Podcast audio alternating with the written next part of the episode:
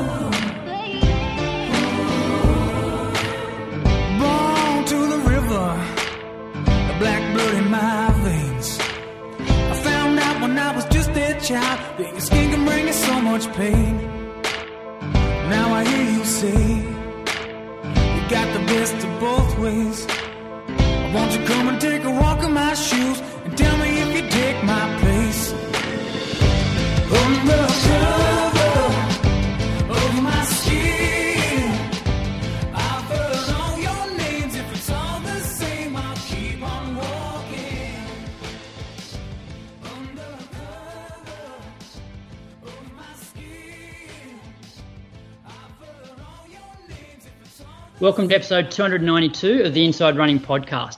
It's been a big week in the world of distance running. We've seen world records and Australian records fall, and 16 year old Cameron Myers continues to make headlines.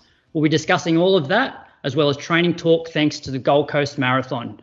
The boy from Echuca Moama has just returned from a business trip to Japan with Lululemon, so he won't be joining us, but we have a big name replacing him. But firstly, welcome to the 214 man, who is currently on a training camp up in Noosa. How are you, Moose?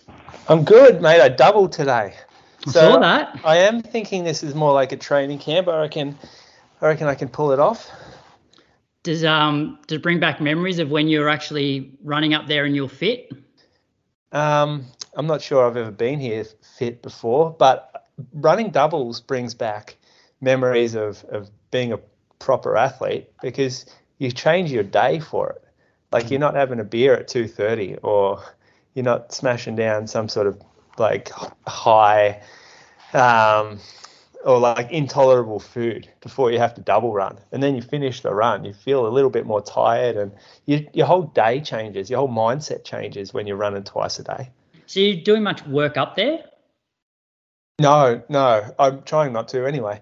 Uh, this is supposed to be a holiday, like a proper holiday, and it's been good. Like the weather's been shit. It's been raining like literally non-stop, but um, we've found stuff to do. Lucky Pia loves swimming, so we've been in the swimming pool even though it's raining. Well, let's introduce our guest. But I'm going to put you on the spot, Moose, because um, yeah, this week's guest, she's a regular on the show, and um, but you know her best, and so it'd be interesting to see what you what the thing what things you would include in her intro outside of like PBs and other running related achievements. So over to you. Yeah, well, you actually summed it up quite well about five minutes ago. You just you said she's a little bit shitter version of Jess Stenson. so she's a mum, she's a physio, but she's not quite as good of a runner as Jess is. Uh, threw me under the bus there, Moose. No, you've done well. I reckon you've nailed it. Uh, I did not say that, did I, Ellie? No, that definitely sounds like something Julian would say about me. Um, well, I might as, I'll mention your running your running results, Ali. So um, in 2010, you ran 35.56 to come eighth at Zatopek. So that was pretty good, wasn't it? It's eight, top 10 in the country. Um, yeah, that year, progressed a bit since then, I think. eighth place with 35.56. That doesn't even get you in the field anymore. No, Um, you won Nail Can Hill race that year as well, so that was a good year for your running. Um, since then, you've turned into a great 10,000 meter runner. So I know you like to tell people you're a marathoner, but I had a look at your world or your world athletics profile, and in your top 10 best results, four of them are from 10k races, three of them are marathon, and three of them are half marathon. So I'm not sure. yeah, how- I'm not sure how you get away calling yourself a marathoner with with that sort of lineup of top ten. Um, you're the fourth best OK netballer in your family. that Mate. is true, actually. Um, Croaks, she has a really weird autistic dog. Uh, like hates affection, will not come near people. Um, sort of proves dogs are very much like their owner theory. She's the mother of my daughter's best friend. So it looks like we're going to have to spend more time together in the future. Assistant to the manager of Run Strong Online Coaching. Um, somehow locked down the best looking man ever to come out of Central Victoria. That's probably your greatest performance out, well, including anything running related. True. I'm batting above for sure. Um, she transitioned from the flakiest, least committed person I've ever met to the exact opposite of that. There's never been a greater transformation of someone's someone's sort of whole world. I don't think there has. I've never seen it anyway. Um, queen of Surf Coast Track Club and has an innate ability to pump up the tyres of those who have had the worst races on the weekend. Incredibly humble and the cruisiest athlete on the surface with a fierce competitive drive and massive ego lurking underneath. Very rarely. Seems like someone else wrote all the nice things and then you've added something to them. I don't think that's. We both agree that's not a that's not a criticism. Um, very rarely shows that side to those outside uh, her bubble, except on race day. Approaches training with a no bullshit approach, hates shortcuts, and those who make excuses. I would call, I would say that she's the definition of an old school tough athlete. Uh, would fit in if you threw her into like a 1980s male only long run, um, like running in Canberra, you know, that sort of vibe, folks. Yeah. You, you were around then, you would have seen it. Um, I reckon I whinge too much for that. yeah, I don't think I'd you'd be be. like- Shut this girl up. uh, and just for some background, like we became friends after we were working together at the running store. But you invited me to go on a uh, New Zealand ski trip with Jose and a couple of your other buddies after I'd just broken up with a girlfriend, and that's how uh, we became friends. I don't know if you remember that. That was a Yeah. fun. No snow. She's put it to the back of her memory. Me and Yeah, Paul that was fun. Carmody enjoyed our time. We were the two single guys on that trip. We basically brought you for him. We needed someone to be Carmody's yeah, night friend. And man. we all wanted to go home. Well, that was thorough, Moose. you I didn't expect quite well. Well, yeah. I didn't really put you on. The, I should, yeah. I didn't really put you on the spot, did I? I told you about an hour ago that you're going to introduce Ellie. What that didn't sound like it was off the cuff. no, well, the first bit, the first bit was off the cuff. Yeah, the bit about you know a bit, a bit shitter than Jess. Oh well, that was you, not me.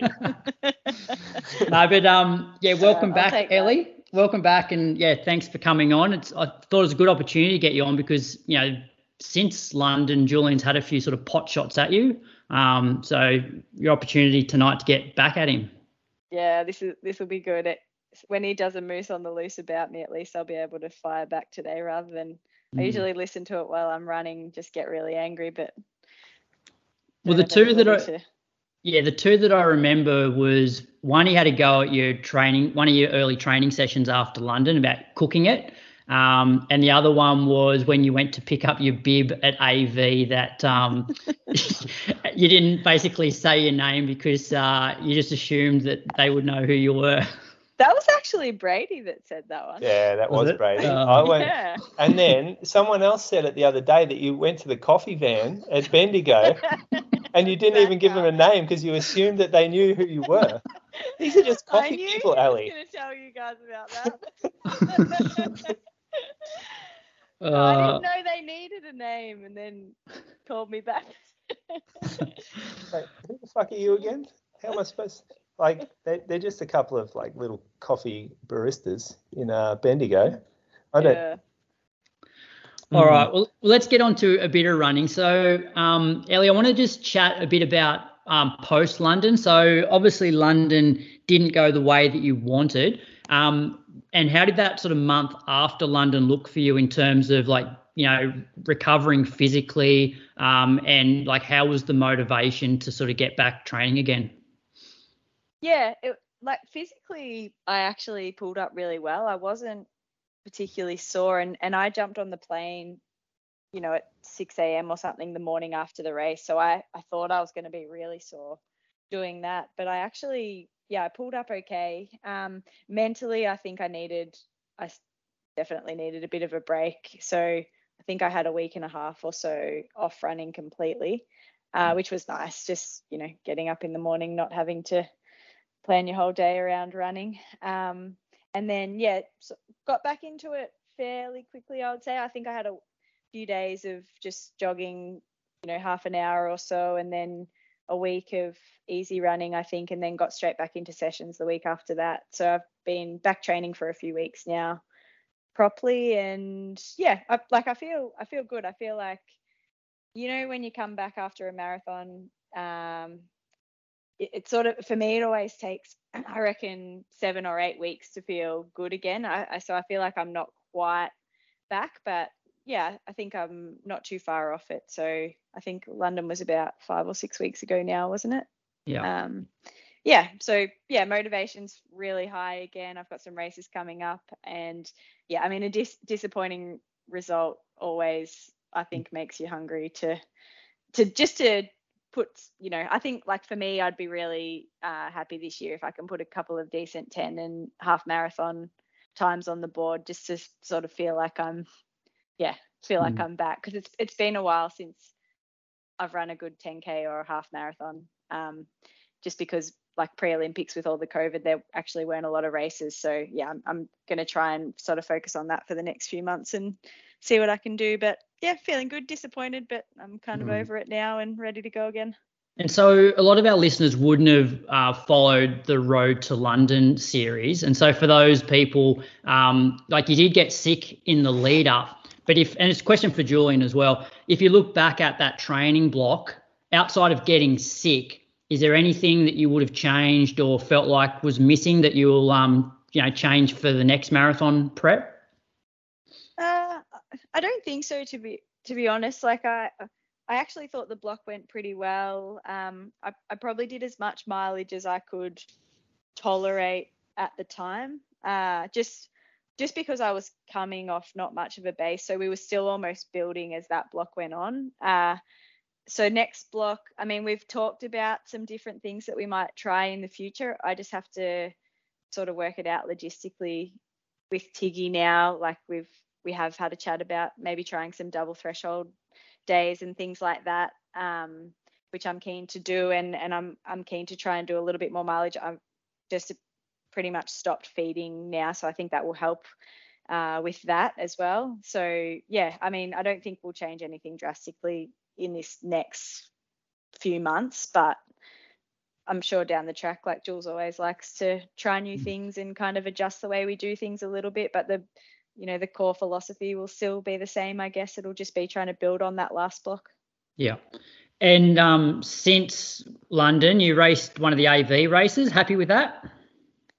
Yeah, I was. Like, I was a little bit disappointed I didn't beat Julian's time because uh, we had a bit of a chat about that beforehand. Um, but yeah, no, I was happy. Like that was first race back coming off a marathon. Cross country is, I reckon, a pretty tough way to get back into it. I mean, it's nice because there's no focus on pace or anything like that, but it really, yeah, it really sort of shocks your legs back to to running hard again. So um, yeah, that that was good fun, and I, I like the XCR races are just so much fun, and we've got a really good girls team this year for Geelong, uh, as well as the guys who've sort of been building for the last couple of years. So yeah, that was that was mm. good. But yeah, back on the roads over the next couple of months, mixed in with some cross country stuff. So that should be fun. Yeah, and I've got one more question before I guess if, if Julian wants to ask more questions, or we go into your training week. Um, but what's sort of coming up? So I know you've got Launceston half this coming weekend, and then Gold Coast half in like four weeks.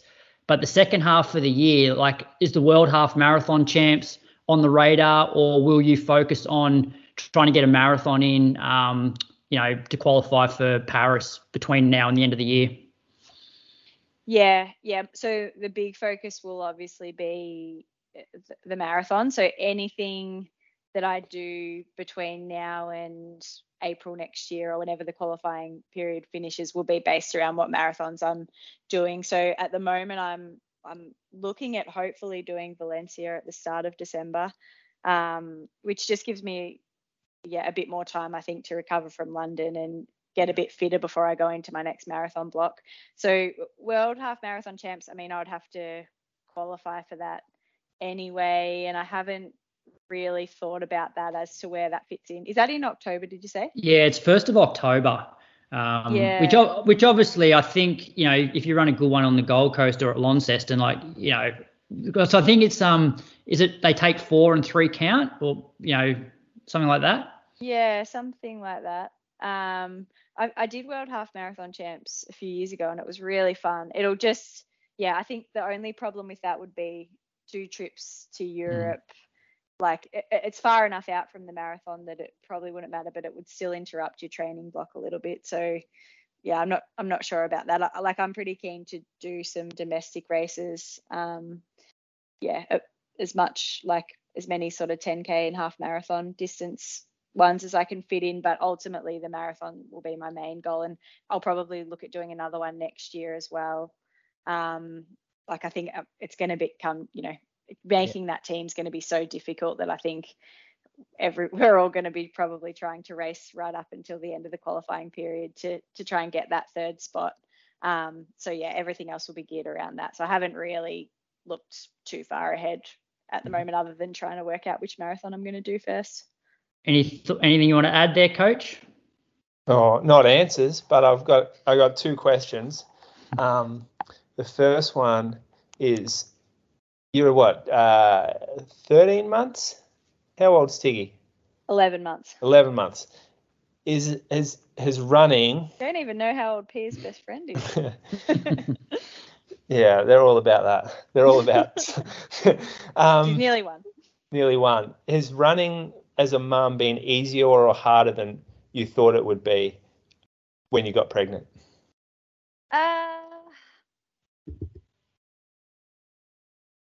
So far, maybe easier. I don't, that, I don't know that, that that would be everybody's experience. I think Don't Like- no, you don't need to be. You don't need to make it inoffensive. that Just might piss a- some people off. answer it honestly. yeah, like I mean, it's harder than before I had a child, but it's not. I was preparing myself for the absolute worst. I think like no sleep, um, you know, really difficult logistically. But it, we've, I think, sleep has been the biggest thing for us that has probably made it easier than I thought. In that she's a like Tig's actually a really good sleeper, and it's pretty reliable as far as um, you know. I know like I've had to change my sleeping habits a bit, but I can I still know how to get a decent sleep each night. And as far as like doing my doubles and stuff in the afternoon, she's pretty reliable with when she has her afternoon sleep, so that allows me to do that during that time. Like I think it's probably going to get harder as she gets older, but so far it's been yeah not too bad like it def you know it was it was hard at the start and i've had to work really hard to get fit again but no harder than um, you know people that have had a big chunk of time out with injury i wouldn't say you know or like recovering from surgery or something like that so it's yeah it's taken a long time like it's we're nearly 12 months and i still feel like i'm not quite back to full fitness but i i thought it was going to be worse i think What about like a strength perspective? Uh, like in the gym, have you noticed a change in what you can do, or do you feel like you're back to strength there? Um, no, like I'm, I think I'm a lot weaker still, but I think that's also partly because I haven't been get, able to get to the gym as much. Uh, so like before I had her, I was actually really diligent with going to the gym twice a week and I was doing a fairly intense program. Whereas now I do most of my strength stuff at home and occasionally get to the gym. So it's a lot lower level anyway. But even when I have been able to get to the gym, yeah, I'm nowhere near as strong. And that was the big thing I think I noticed. Um, yeah, particularly in probably the first six months coming back, I was so weak. And I think even my muscles are only really just coming back now in my legs. Like I felt like I was still quite wasted through my legs for a long time. And yeah, I think I've still got a bit of a way to go there, but it's coming back. And what nutritional, what new changes to nutrition specifically have you made um, on advice from like the, the dietitian now that you're, uh, well, well, um, as being a mother, like as a breastfeeding mother, because I was Yeah. interested in this when you told me that.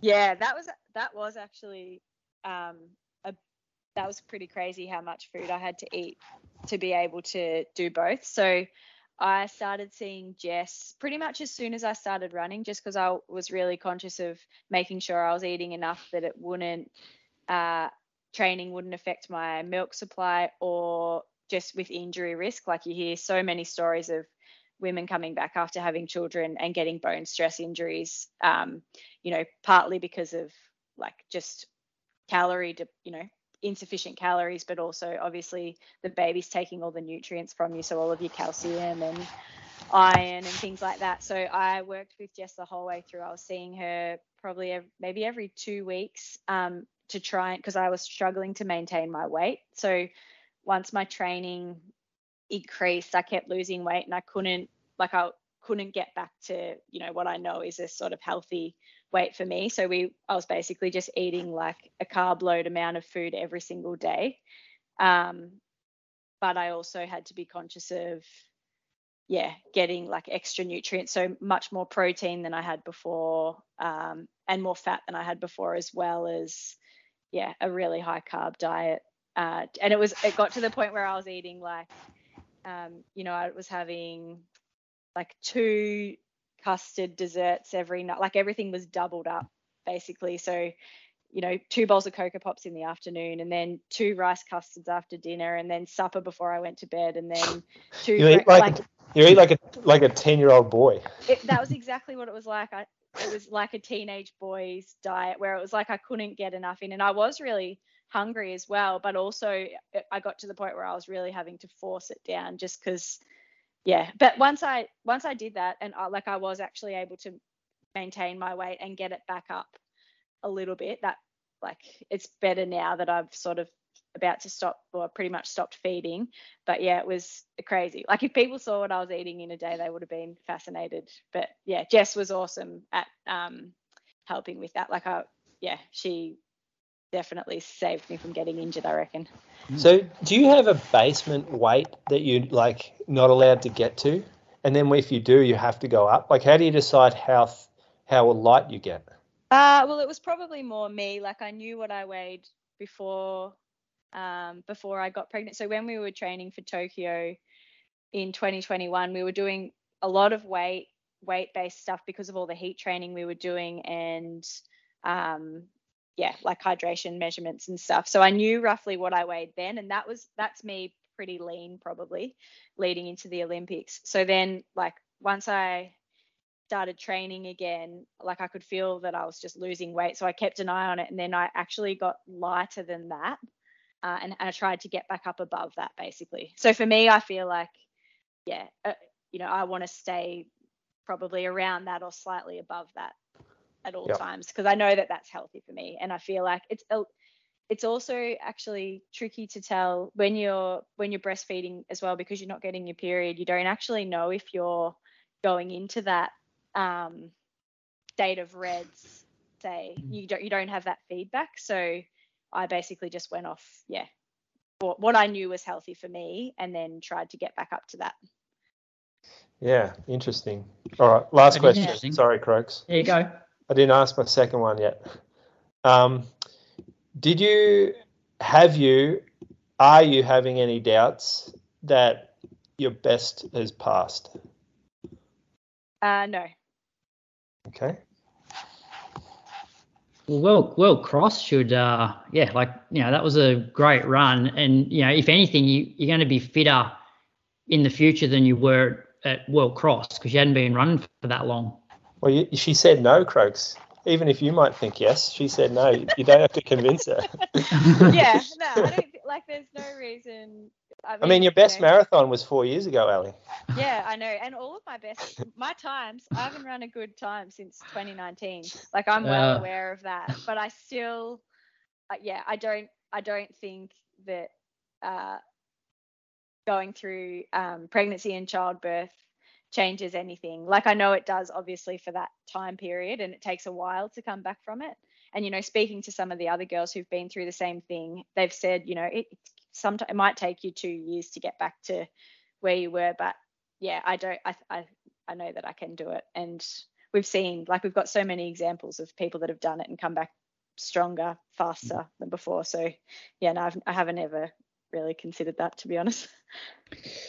I got a question in terms of how your weeks look at the moment. So, are you just full time mum, full time athlete, or are you back working? Yeah, nah, I'm not back working yet. So, um, I'm, yeah, I, I haven't got daycare at the moment. I'm on a waiting list, but it's pretty hard to get daycare down here, as I think it is in most places at the moment.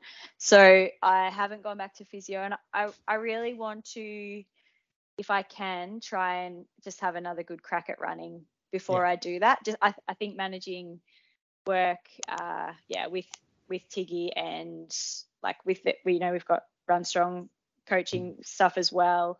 Like I think I'm I can sort of make it work that I'm doing enough that I maybe don't need to go back to physio just yet. But I, at some point I will. And yeah, maybe once daycare is available, I might consider it. But I- I'm gonna for a little while longer just keep doing it the way that I'm doing it. Good call, I reckon. You only live once, and you can work and do all that stuff when you're like old, like I am. Yeah, that's it.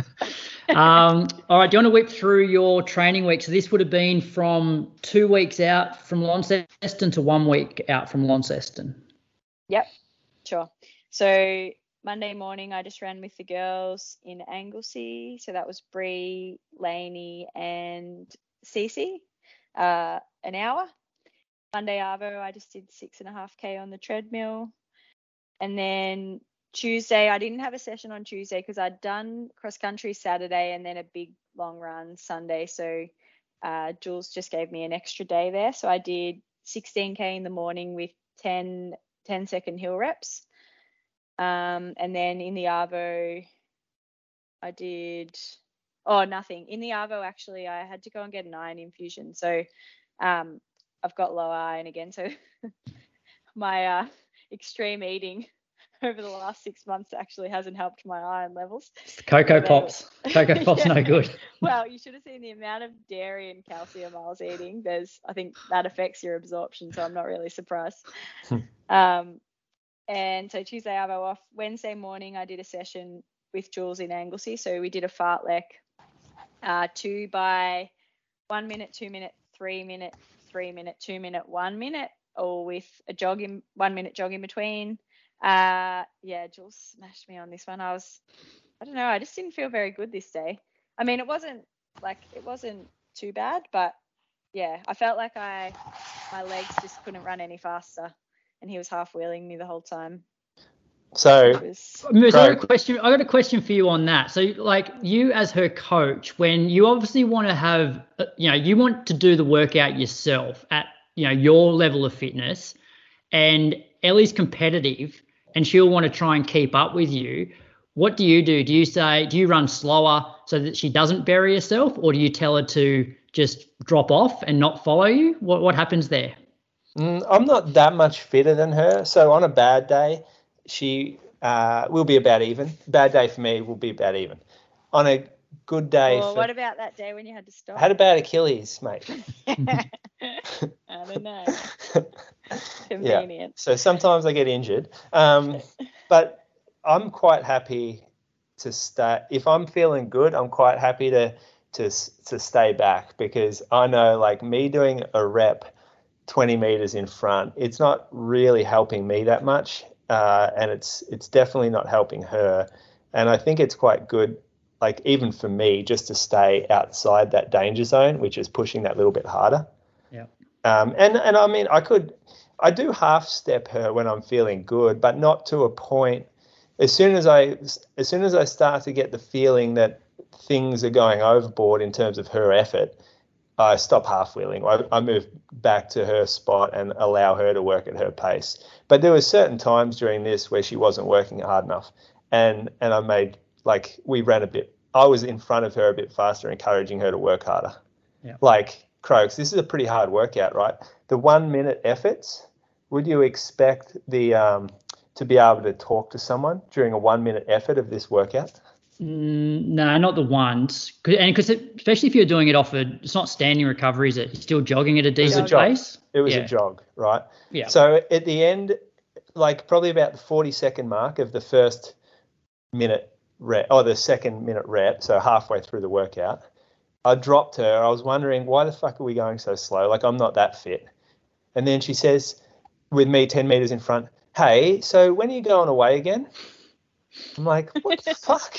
Why do you want to talk to me about this when we're in this? La- You're getting dropped. I can hear your breathing's very hard, like loud. I'm in front of you. You're clearly not worried about getting dropped, and you want to have a conversation with me. Hmm. Like that was an Trying to get you example of just- someone being too comfortable in that workout and not clearly not sort of focusing. Um, so sometimes it is good to have a coach there. We'll see. Look at so her last one minute rep was 253k pace, but that must have been. And then there's another one there that's like three three elevens. Yeah, I- we got no, we got going on that last rep. Mm. Yeah, it's a bit that loops um, very variable as well because it's it's not hilly, but there's a few sort of ups and downs. So you like pace is kind of irrelevant. Like if you look at the yeah. gap pace on them, they all kind of are closer together. So do you prescribe? So, so for this session for Ellie Moose, did you have prescribed paces, or and if it wasn't prescribed paces, what sort of effort were the one, twos, and threes? Nah, I don't think I'd have prescribed anything. I, th- I think she knows well enough now. Like ones are going to be harder than the twos, twos are going to be harder than the threes.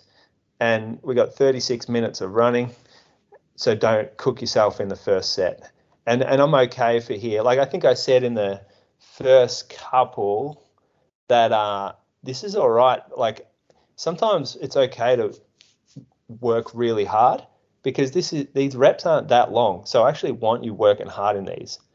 Um, and and I think some we get a little too cautious sometimes. We only do two workouts a week, so they've got to count the workouts. There's no point doing the, like one of your workouts a week that's in a grey zone.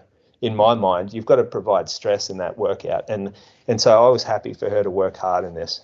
And, And and these so ones you, I do always find the hardest. Like I feel like this is what got me fit. Um, you know, for, particularly when I was coming back and for, before cross country, like this was this was the kind of stuff that allowed me to get fit enough to make that team because it it is like you you do work hard even if though Jules said halfway through he felt like I wasn't going hard enough with only a minute jog recovery between every rep, particularly after like say the three minute reps, you get progressively um, more tired and it, it does get really really hard towards the end. Yeah. But yeah, I yeah, like now the jog jog yeah. So I do three two ones, but often with like standing or sh- like really shuffle recovery. And yeah, it's a completely different session when you're doing them off a jog. You just your heart rate just doesn't come down quite as much.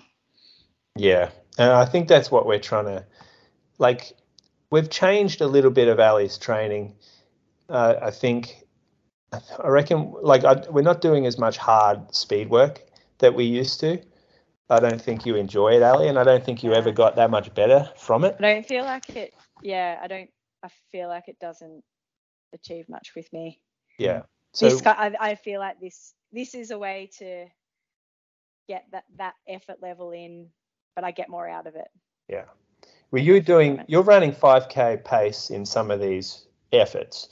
So that it, it, it, I guess you consider it, well, it's not true speed work, but it's it's it's pretty fast stuff. Like if yeah, you're going to go faster do, than 5k pace. yeah, yeah, if you're going to Yeah. do like 800s k reps at 5k pace, like it's just a bit shorter effort, but less rest. Um, yeah. Yeah. Yeah. Anyway, it was yeah, it was a good one.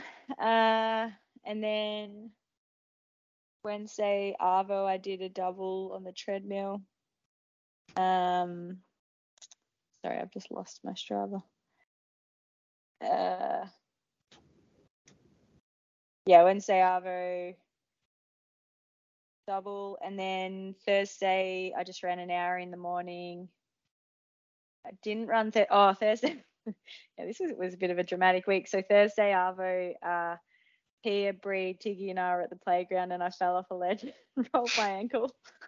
and um, yeah, I, my ankle was really swollen and sore. So I got on the treadmill Thursday Arvo, and I ran about I think I ran about for about 800 meters, and I was I was limping on it, and it felt just really stiff and like it wasn't. I thought it might warm up, but it definitely wasn't warming up. If anything, it was getting worse, and I felt like I was limping. So I decided to ditch that run, and then just give it a rest and see try again in the morning. So Friday morning I ran from home, and it was actually pretty good. It was a bit stiff and sore at the start, but I'd done like you know lots of ice compression and I, I taped it before I ran just to give it a little bit more support and kept I ran on a road I didn't go on any trails or anything so it ended up being okay and I got through my run Thursday so I did 16k and then I did a few surges at the end just to test it because I knew I had a session the next day um uh Friday Arvo 6k on the tready and then Saturday morning I met Jules again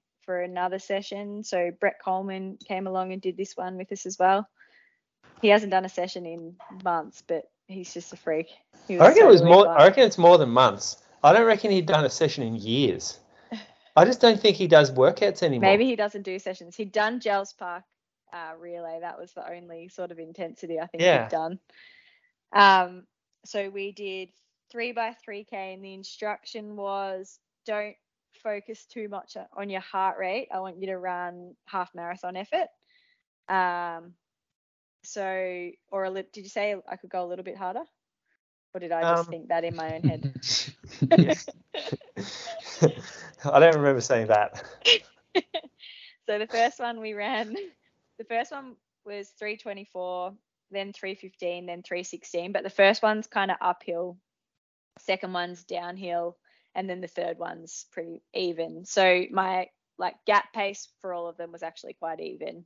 Mm. Uh, and yeah, this one this one was good. I felt I felt good. I felt like my legs were better than they felt on Wednesday.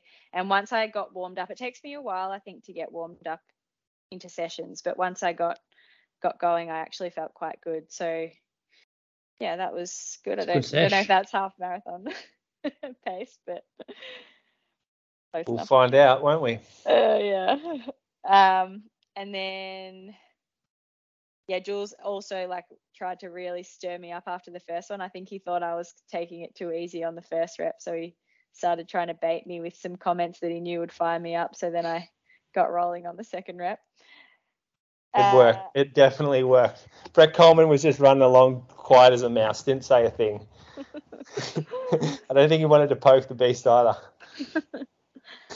and then Sunday morning, uh, 28k, just loop around Anglesea um, with the group, and yeah, so that was fun.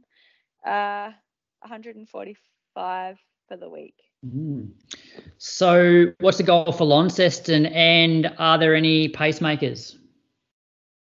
Yeah, so there is a guy from Tassie who's offered to pace me. Um, I don't really know I, I almost don't want a pacer because I kind of want to just race it and see where I'm at.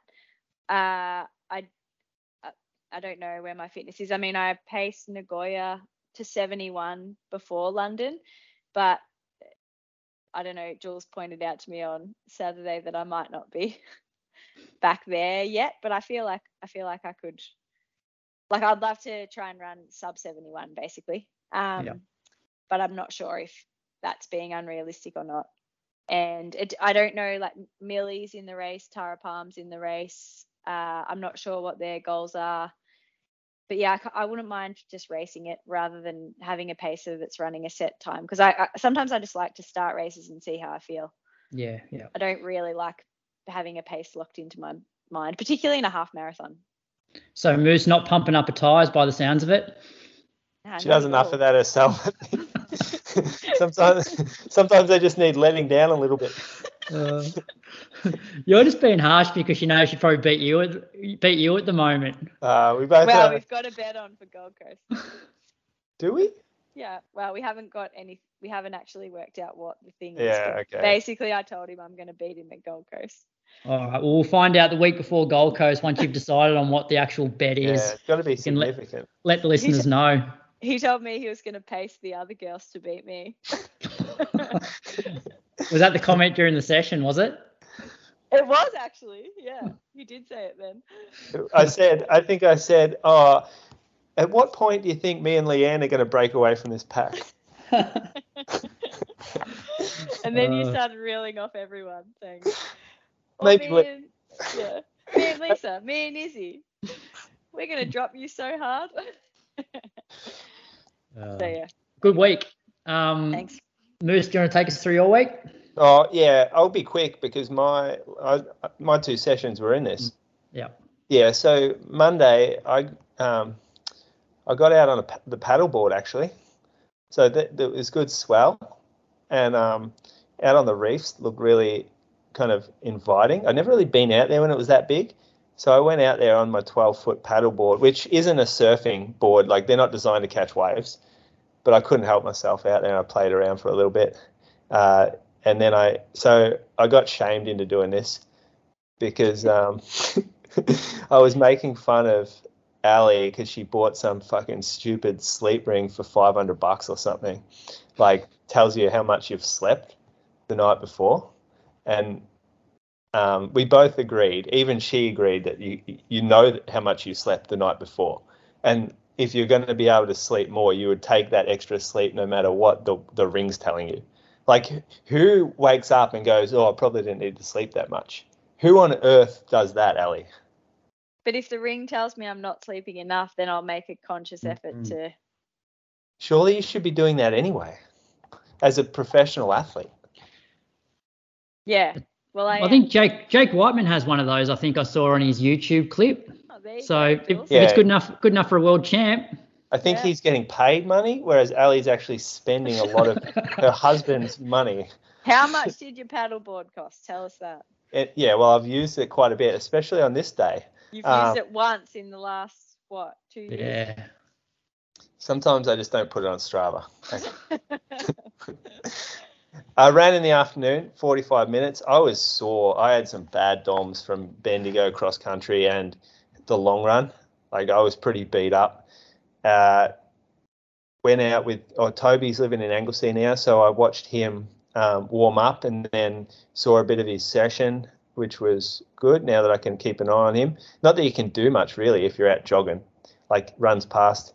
What do you say? How many times can you say, good job, keep it up to Yeah. someone? it's just a bit ridiculous, really. Yeah, you start feeling silly, don't you, after a few times? And you want to say something different, but then you know that's going to sound stupid. It all too. sounds ridiculous.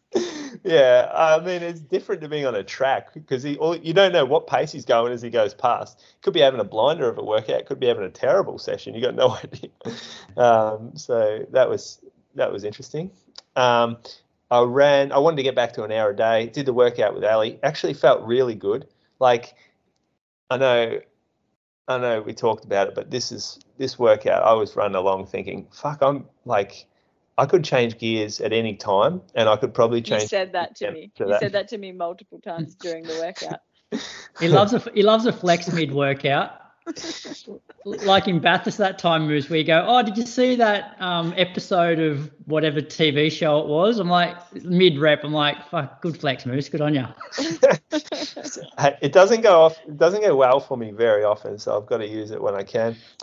Uh, then And I noticed here, Moose, you mentioned about the alpha flies. I feel like mm. you're you're very fickle with your super shoes. You like one month you love the alpha fly, and then you hate them, and you love something else, and then you come back to the alpha fly, and you're like, oh, it's a great shoe. Hundred percent, I am. I'm. I can't work it out. Like I've had, I find real issues with a lot of different shoes, and and they play on my mind when I run in them, and then I forget about them, and I go back to the shoe, and then I like it's like a clean slate. And so I was running along in this, thinking, what have I been doing all my life? This is fantastic, uh, and like nothing compares with this. There's a reason this is the king Yeah. and then and then I like I do too many workouts in it, and it maybe it feels sluggish at one point, or maybe it starts slapping a bit too too much, Uh, but when my like when my calves are good, it means that I can be up on my toes a bit more because I suffer from tight calves a lot, and so it reduces like or it changes my running gait, and that's when shoes can start to feel a bit shit. So when I'm feeling good, when the um, body's right, then I can I can actually get I can probably make a I probably a lot of shoes would feel good when I'm feeling like that. Yeah. Um, yeah, that was a good workout. I ran an hour with Toby on the next day. Showed him a few travels, uh, a new, a new trails uh, that he hasn't seen. So we we ran. Actually, had to go along the Great Ocean Road, which was a bit shit for a little bit. But then we ducked up this track um, back oh, through, that's the best through the track. bush. It's a good that- one, yeah. Is that the Hutt Gully one uh, from Hutt Gully Car Park? no, it's from Govo's up. Oh, okay. Hutt Gully one is barely there anymore. It's pretty much non-existent. Oh, you yeah, you're thinking of a different place. You're thinking of um. No, what are you thinking of? No, I'm thinking of the same one that you ran on. Oh, Govo's. Yeah, you just had the beach wrong. Yeah. Yeah. Yeah. Um, yeah. So it's a good track, but coming down, it's better because you look over the ocean. Yeah. Going up, you're kind of looking into the bush. You can see across to Aireys in one direction and then across to Roadknight in the other direction. Yeah, And it's just all ocean. It's beautiful. It's a panoramic ocean view, and the Great That's Ocean my Road's- favourite track on the surf coast. Yeah, it is good. Sometimes I go drive to the start of it and just run down and back up again. Yeah. It, it's it's kind of hidden too. No one really knows about it. We should we should take the the group long run on it one day. Yeah, I was actually going to do that on Sunday, but we would have had to do beach for a bit and the tide was too high. Yeah, that is Us- the problem. There's um there is another track further along, and it's it's way it's way overgrown. It, it's actually at Hutt Gully. Um, oh no, it's not. hmm, It's not at Hutt Gully exactly, but it's about in between those two beaches. That's a good track too, but it's it's harder to um, find, and it comes out on Gilbert Street. Yeah. We've just lost 90% of our listeners. We can talk about this another time. Yeah. I'm sure there'll be some that holiday in Anglesea one day. Um, hour the next day. That was just myself, I think. Um, and then I did a workout uh, with Ali. Yeah, that that was pretty good. I felt comfortable here. Heart rate showing that it's a bit higher, but I don't know. RPE was was was low. I think having people around helps that ratio. Like with your heart rate up, but you're feeling fine. I reckon just being in, a bit of a group setting and it being someone else's workout as well makes it so much easier mentally. We've talked about that. Uh, then we went up to um, Noosa, so flew up that afternoon, did not run, got here, uh, was pretty nice evening when we got here, and then the next day, pissed rain. So I was out in this. I, I did two hours. No, I didn't get quite get to two hours. I did an hour forty-seven. I wanted to do two hours, but it was pretty much torrential rain the whole time I was running, and my shoes got so sloppy that I felt like my foot was moving too much inside them, and that my Achilles started to get a bit sore. It just wasn't stable underneath my foot, so I, I cut it shorter at 147.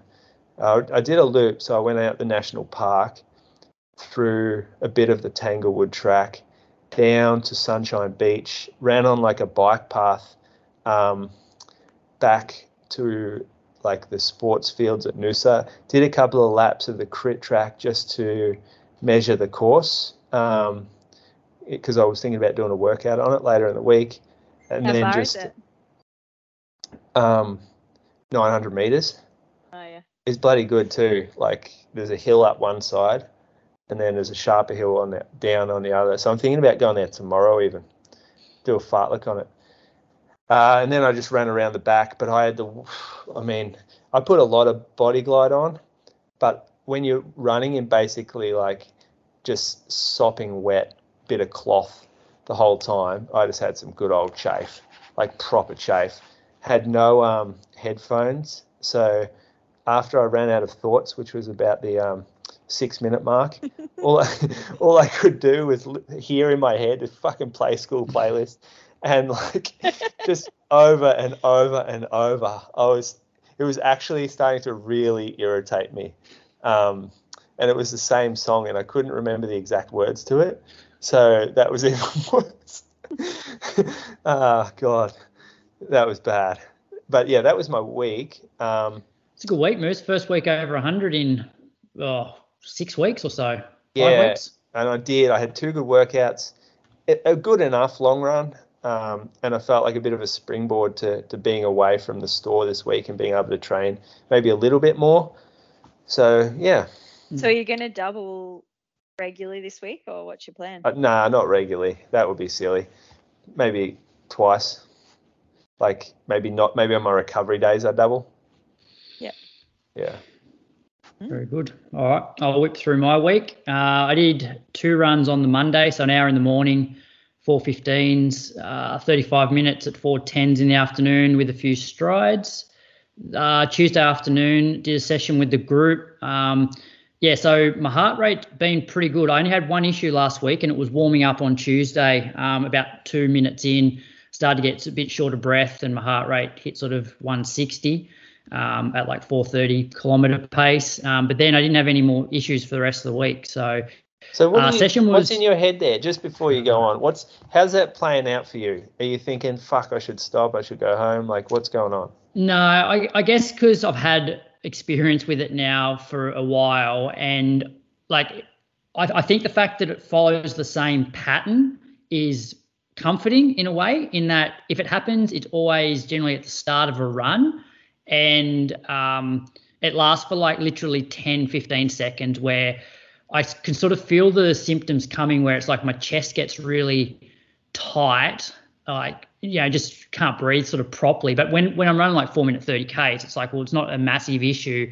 And then I look down at my watch and then my heart rate goes from like 130 or 120 to 160. And then 15 seconds later, I'm like back to normal. So I was actually warming up, chatting to a guy, and I'm like, and he's just sort of asking me how my heart thing was going. I'm like, oh, hang on a second.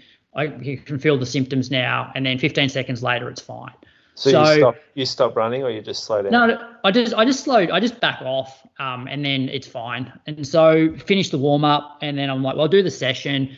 Like probably at the start of a session, it's sort of back in my mind, but it doesn't seem to be intensity. Like I don't seem to have too many issues at intensity, or I certainly didn't this week. Um, yes, the session was three minute, two minute, one minute one minute between the reps and then 90 seconds after the one minute rep before going back into the three minute. And it's it's pretty much just standing um, slow jogging. It's yeah it's whatever you want to do basically in the recovery. So um, we basically went three minutes because we're struggling to find places that are well lit. So we have we do three minutes out one way and then we do two minutes back and the one minute back in the same direction. So it was like three minutes with sort of a bit of a tailwind the two minutes was a pretty strong headwind, and then the one minute wasn't too bad. So I went for the three minute reps 312, 308, 304. The two minute reps 313, 303, 257, and the one minute reps 259, 258, 246. Um, felt pretty good actually. Like you know, all things like the probably the first two minute rep was probably the the hardest one where I ran like 313s into the headwind. But then after that, I didn't feel too bad. It's probably a bit harder than I should have been running given everything that's been happening. But uh, yeah, it was fine. Uh, I did now Sorry, 45. Brad, can I just ask yep. one question? So I know you're about to have heaps of tests and stuff done, but do they have any idea what it is that causes the jump? No. Or like, yeah, no, no, no idea. No, and I think that's where I, um, from what I understand, they they want to tr- try and capture one of these episodes while you're hooked up to like an ECG. Um, yeah, because yeah, I think that then tells them exactly what's happening to the heart in that instance. So, um, so they um, don't know if it's like your normal heart rhythm that's going really fast or if it's like a arrhythmia. Yeah, yeah. Um, and so actually, Brett um, Coleman messaged me. Was it sometime last week with like a link to a there's a heart rate monitor now that actually has ECG as well as heart rate. Um, like it's pretty expensive. I think it's like 500 US dollars. Um, but that could be something to look into if it continues. Where because a lot of the other things that I mentioned last week, like the Apple Watches now, I think take like an ECG for like 30 seconds. Um, and this other device also takes an ECG or something like that for like 30 seconds as well, but you actually have to stop and put your fingers on these things. Um, whereas if you had a heart rate strap and you, you're getting those ECG readings while you're having one of these episodes, you could then send that data to the doctor and they'd be able to sort of analyze that for you, I guess. Yeah, cool. So yeah. Um, so yeah, Wednesday because I still like plan on pacing um, at Gold Coast. I like I, I guess I'm sort of training as if I'm doing a marathon, even though I'm not. Like I don't plan on finishing the marathon at all. So I did now 45, uh, 405s, um, so just under 26k. Got rolling towards. So I, I hit some decent hills after like 18k, um, and I sort of got rolling up those hills. And then once I sort of put that effort in up the hill, coming back down the other side, I was pretty much running the same pace, but not having to work too hard. Um, Thursday, just the one run, 35 minutes at 417s. Did 35 minutes on the treadmill Friday morning at five minute Ks. And then on Friday afternoon, I ran from home down to Yerrabee Pond, which is where I used to do a lot of my like longer marathon sessions. It's about 4K around.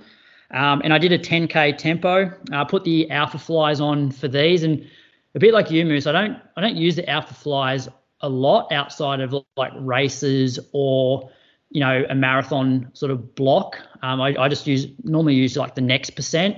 So when I put these things on, I definitely feel like I get a fair bit of extra pop. So yeah, I did 10k, um, 32 and a half minutes, of 315s. Actually felt pretty good on this. Yeah, it was like I felt really controlled like for eight, nine K. And then it was probably like the last K. I'm like, yeah, I'm, I'm working like pretty hard now. Um, and I probably kicked down a little bit as well, which probably wasn't necessary. Um, which Yeah, you can considering, see that on your graph. yeah. Um, Do you have your heart rate on? yeah, I have a heart rate. Yeah, so average like 165. Um, but I didn't have any issues at all warming up or during the during the session for this one. Good. Yeah. That's good. Good confidence booster that you'll be able to handle the pace at Gold Coast if you Yes, because I think it's 320. Well, assuming it's still 72 minutes through half, which it, it might be a bit quicker now that the elite fields are released. Um, I guess I'll find out when I get up there. Uh, but I, I don't think I'm quite as fit as I was this time last year because last year I did like 15k, um, pretty much at the same pace, 315s, and I don't, I definitely don't think I could have done 15. Well, I could have, but it would have been like all out. Um, anyway, it was it was good, a good run.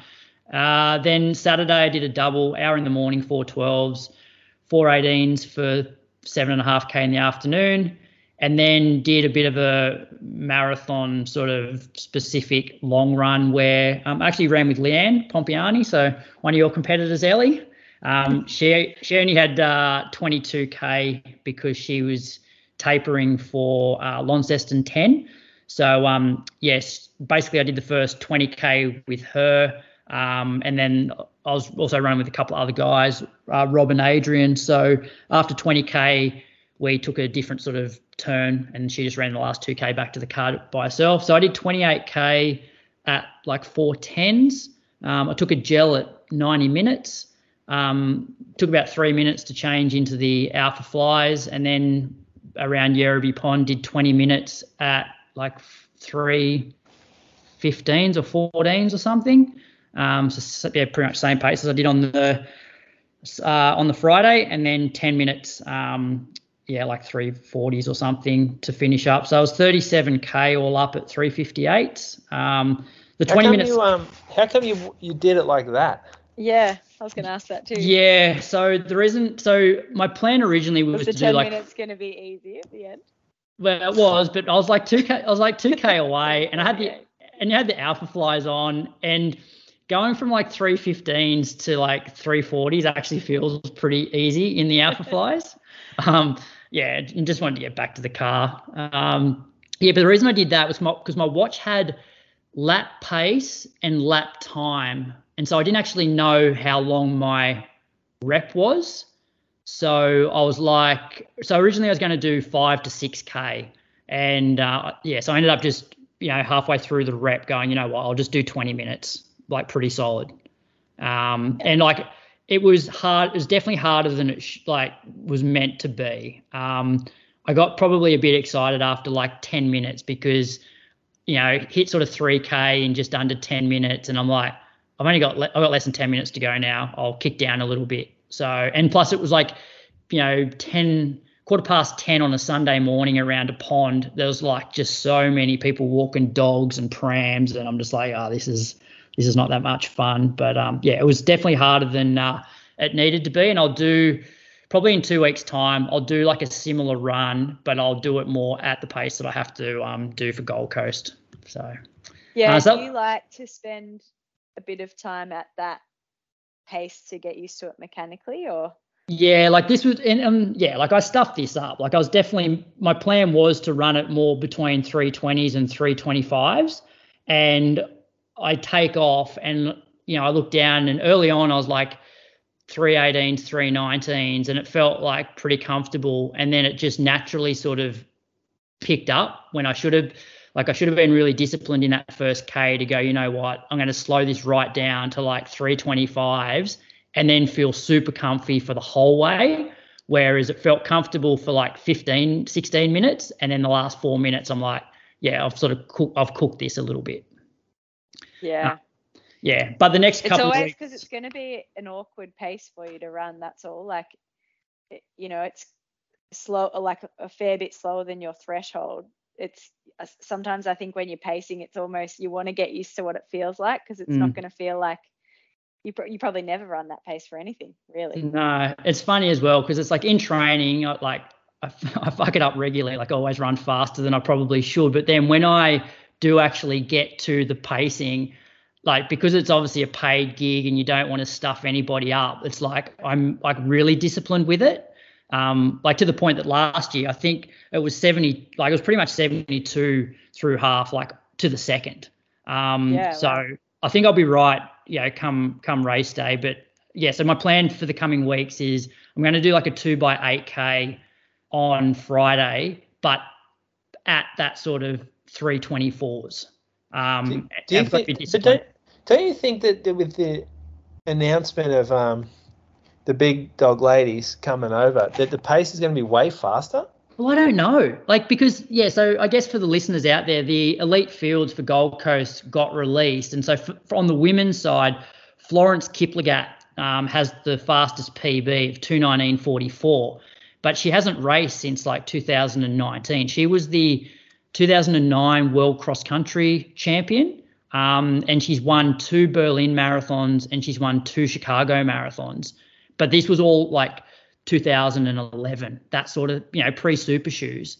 Um, so, like, I'm doubting she's in that sort of shape. Uh, the second girl, Ruth Chebitok, she won in she won Gold Coast in 2018, and I, I think she would have run a PB on that day, and it was like 225 or 224. She now has a PB of 221.03.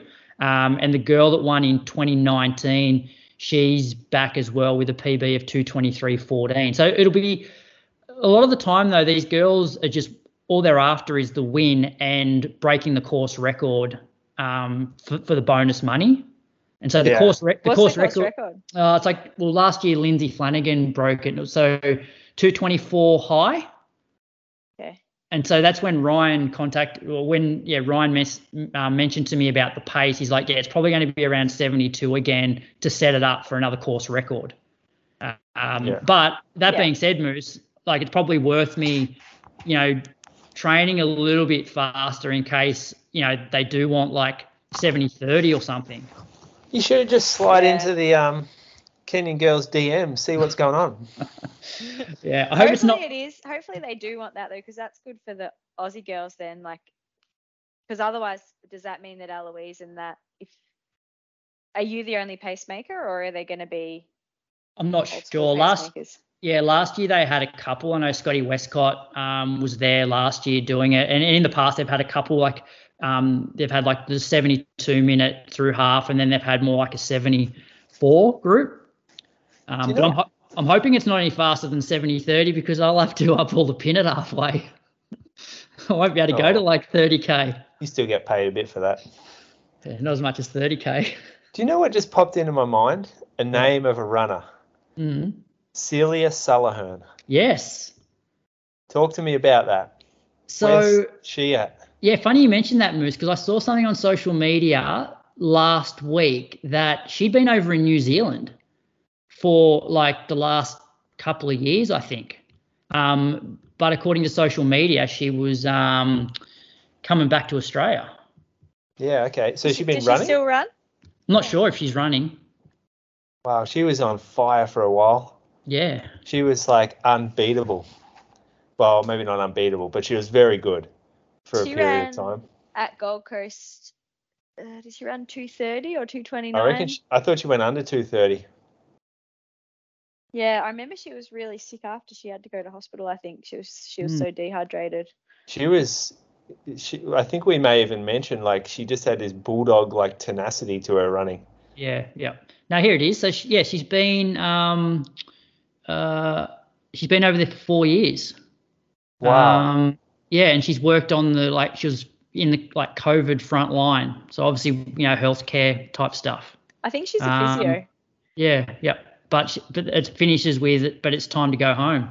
So she's obviously coming back. I'm not, I'm not sure how much running she's been doing while she's been over there. Yeah. I think she Hmm. won. Did she win Gold Coast one that year?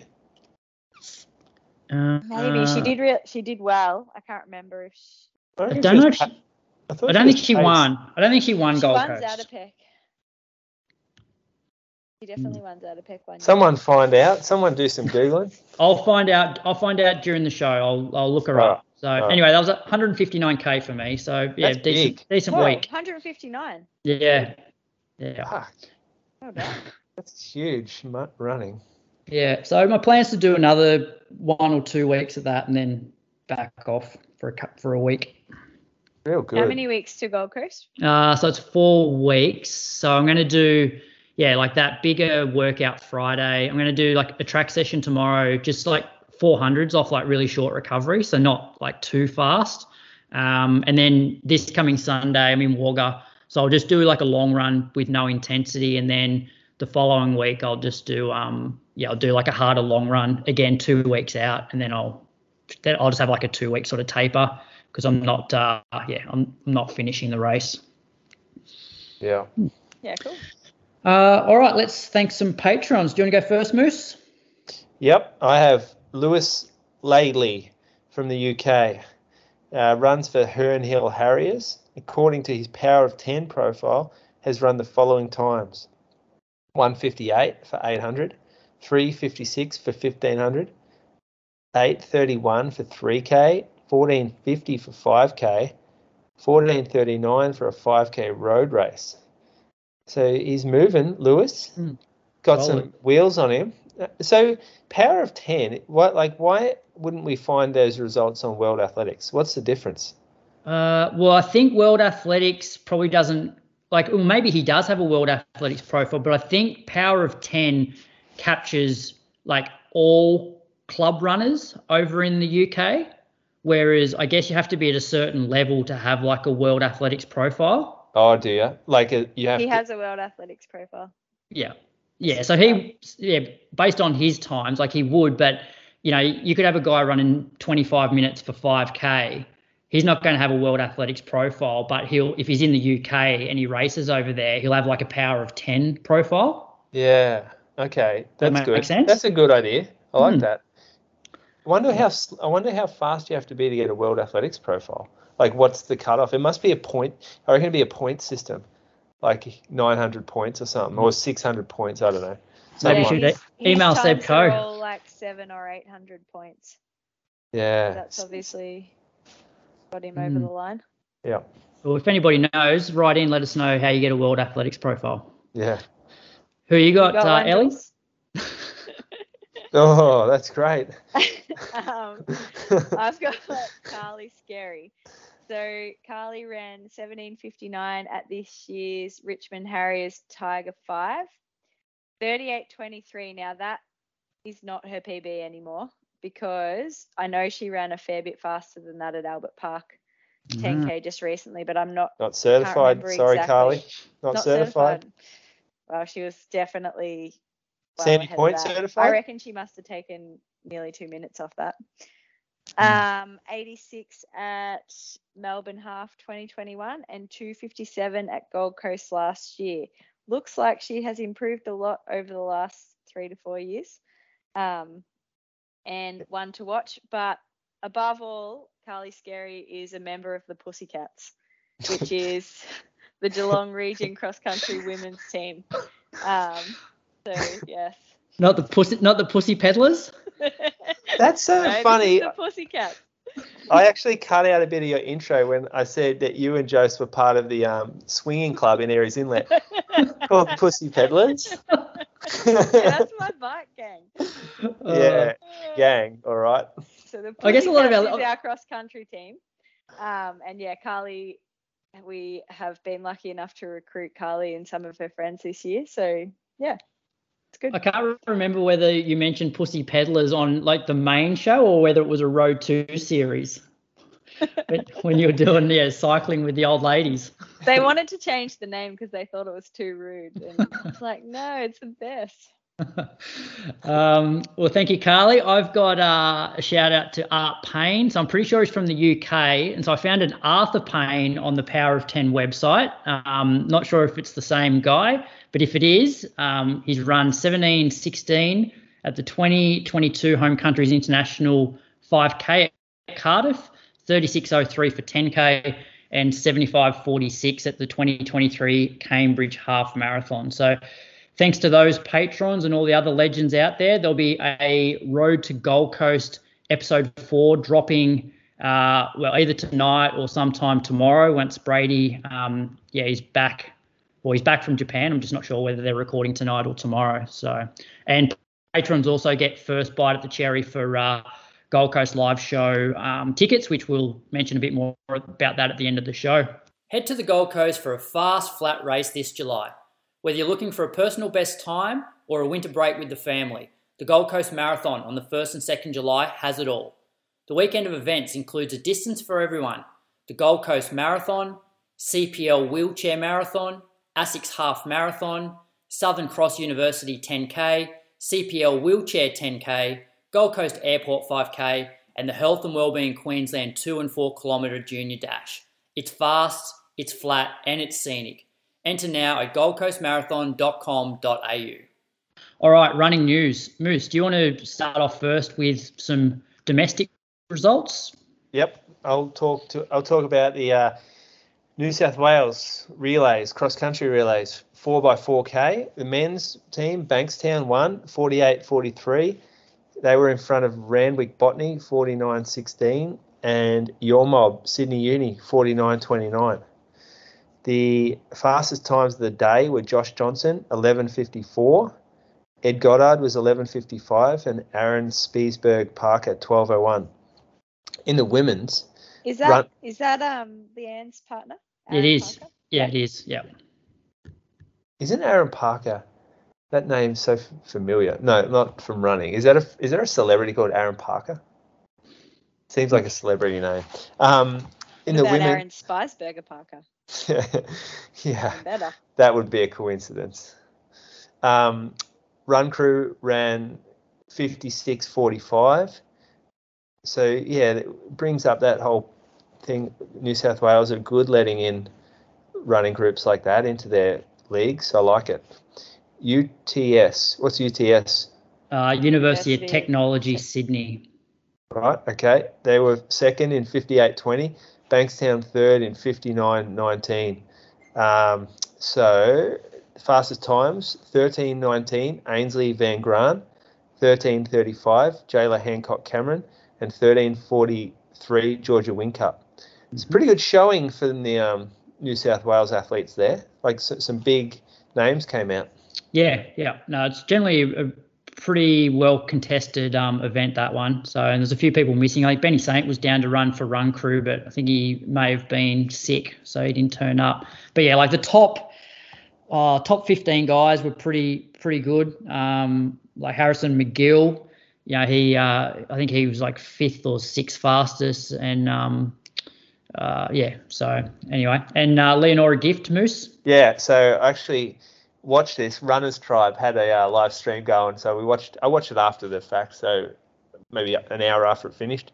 Um, Madeline Murray, she won the women's race, so she kicked away uh, pretty strongly to beat Zoe Buckman in second. Rachel McCormick was third. I reckon she she started to put a gap on him, maybe the 1200 meter mark. Um, these are mile races, actually. So just to let everyone know. Uh, Cameron Myers was the winner, pulled away last lap, went to the front and started to drop him. Um, he beat James Hansen, who put in a pretty solid effort to, to push him. And Luke Burrows, the, the Western Australian, was third. Mm. So this is uh, big time money out there, Leonora. Yeah, it's like seven grand for the win plus a um, gold nugget worth probably another like five grand or so. That's that's what it used to be anyway. Um, but yeah, Cam, like he um, he actually turned 17 later this week, um, and so he's still just making these. Uh, yeah, like just dominating these grown men. He just, I don't know, just seems so composed in these big races. Oh, um, yeah, he does. That's like he's calm. He's he's tactically smart. Maybe he went a bit hard in the heat. That's probably like the thing I was watching, going, "Oh, we didn't need to just smash them all like that." Um, turns out it didn't matter. he, he, still won the final, so whatever. Um, but yeah, imagine rocking up to school just with seven grand win on the weekend. Yeah, yeah, crazy. He's um he's actually heading over to Europe um this month for a series of races. So it's going to be interesting to see what he does on the like European circuit over there. Yeah. Is like, he looking to try and qualify for a senior team? Uh, I'm not sure. Not sure. I probably not at this stage. Um, but who knows? Like the way the the way that he's running and, and the rate of which he's improving, like you wouldn't put it past him to come out and run a 335. Like yeah, yeah. so who, who knows? It's it's certainly exciting. Um, yeah, exciting times to watch, and yeah. I'd say you'd expect him to run that time after what we've seen.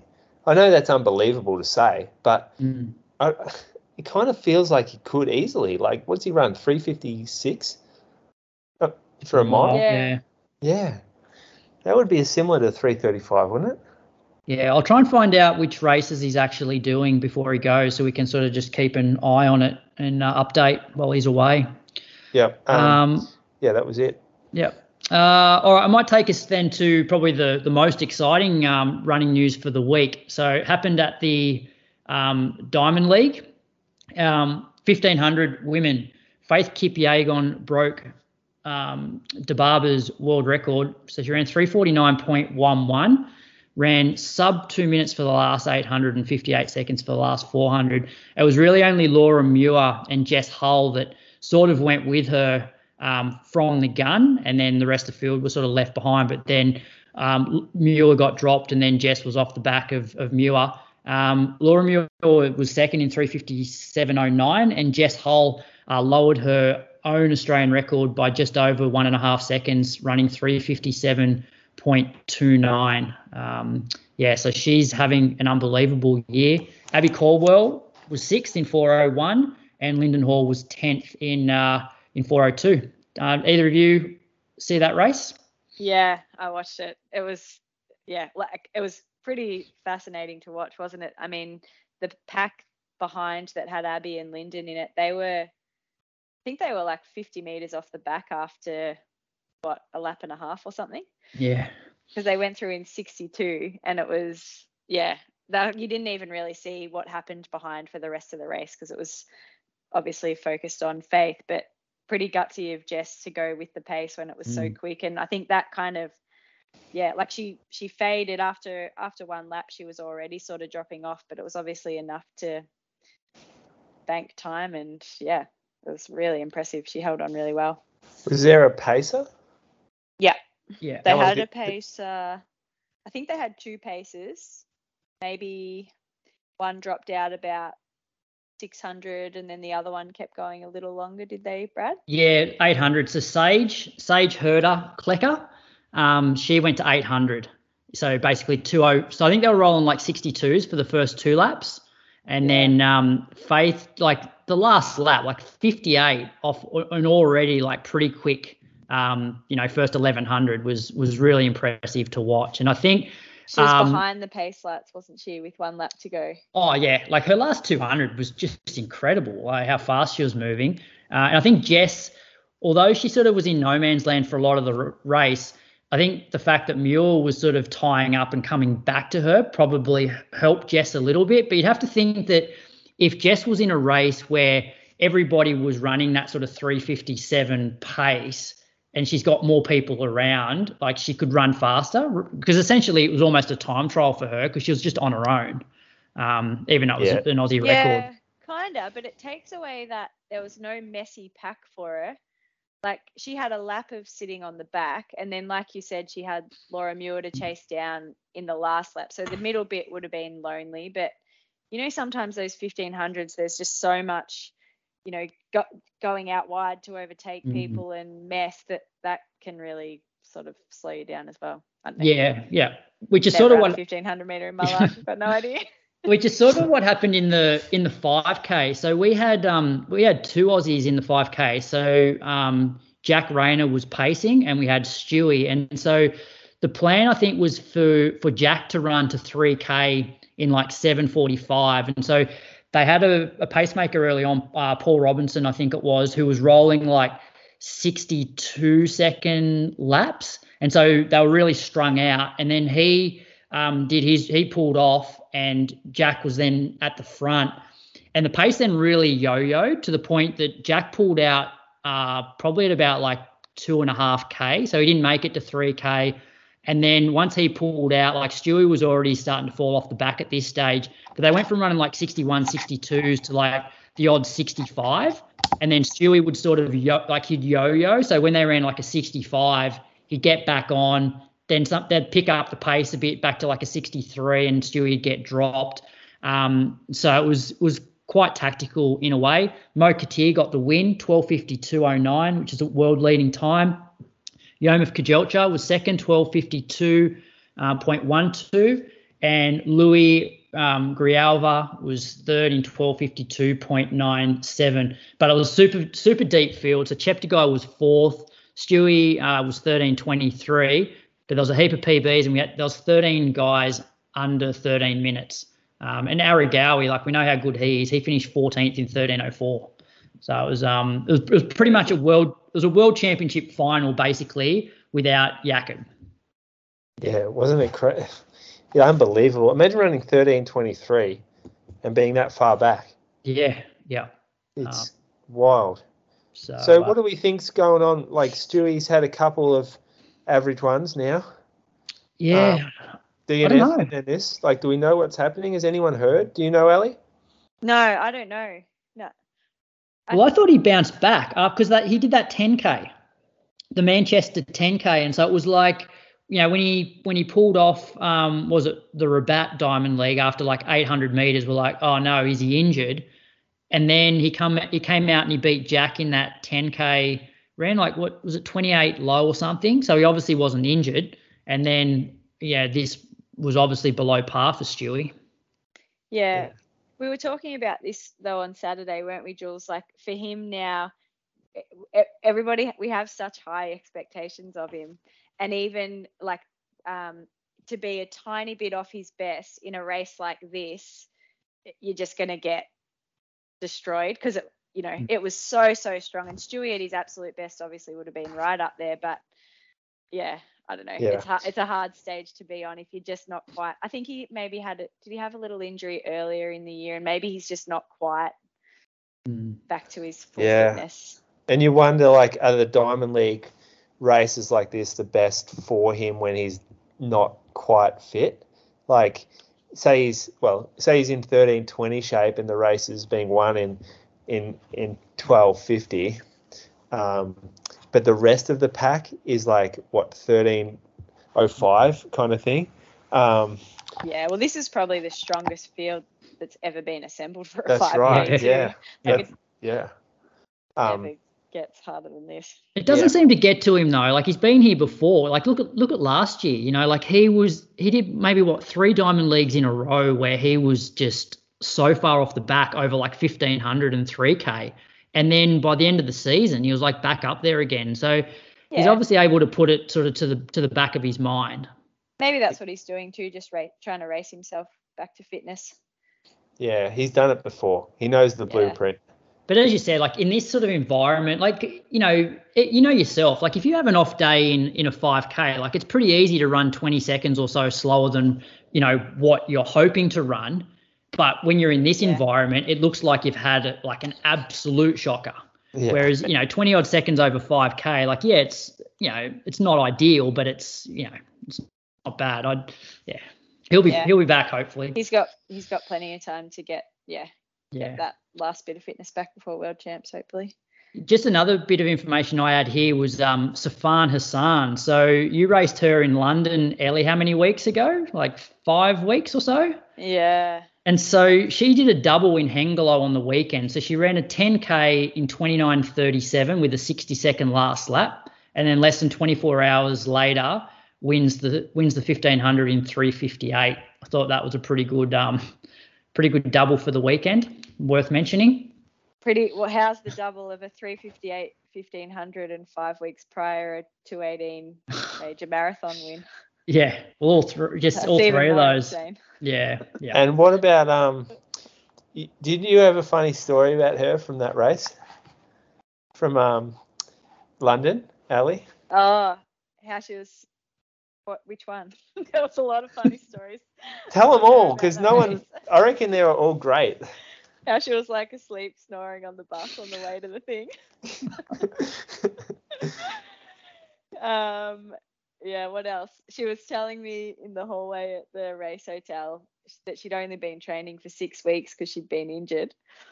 Um, I don't know what she meant by that, like whether that was six weeks of marathon training or six weeks of training. But she was like, "Yeah, I'm really scared of the marathon. I don't, I don't know if I'm going to make it to the finish line.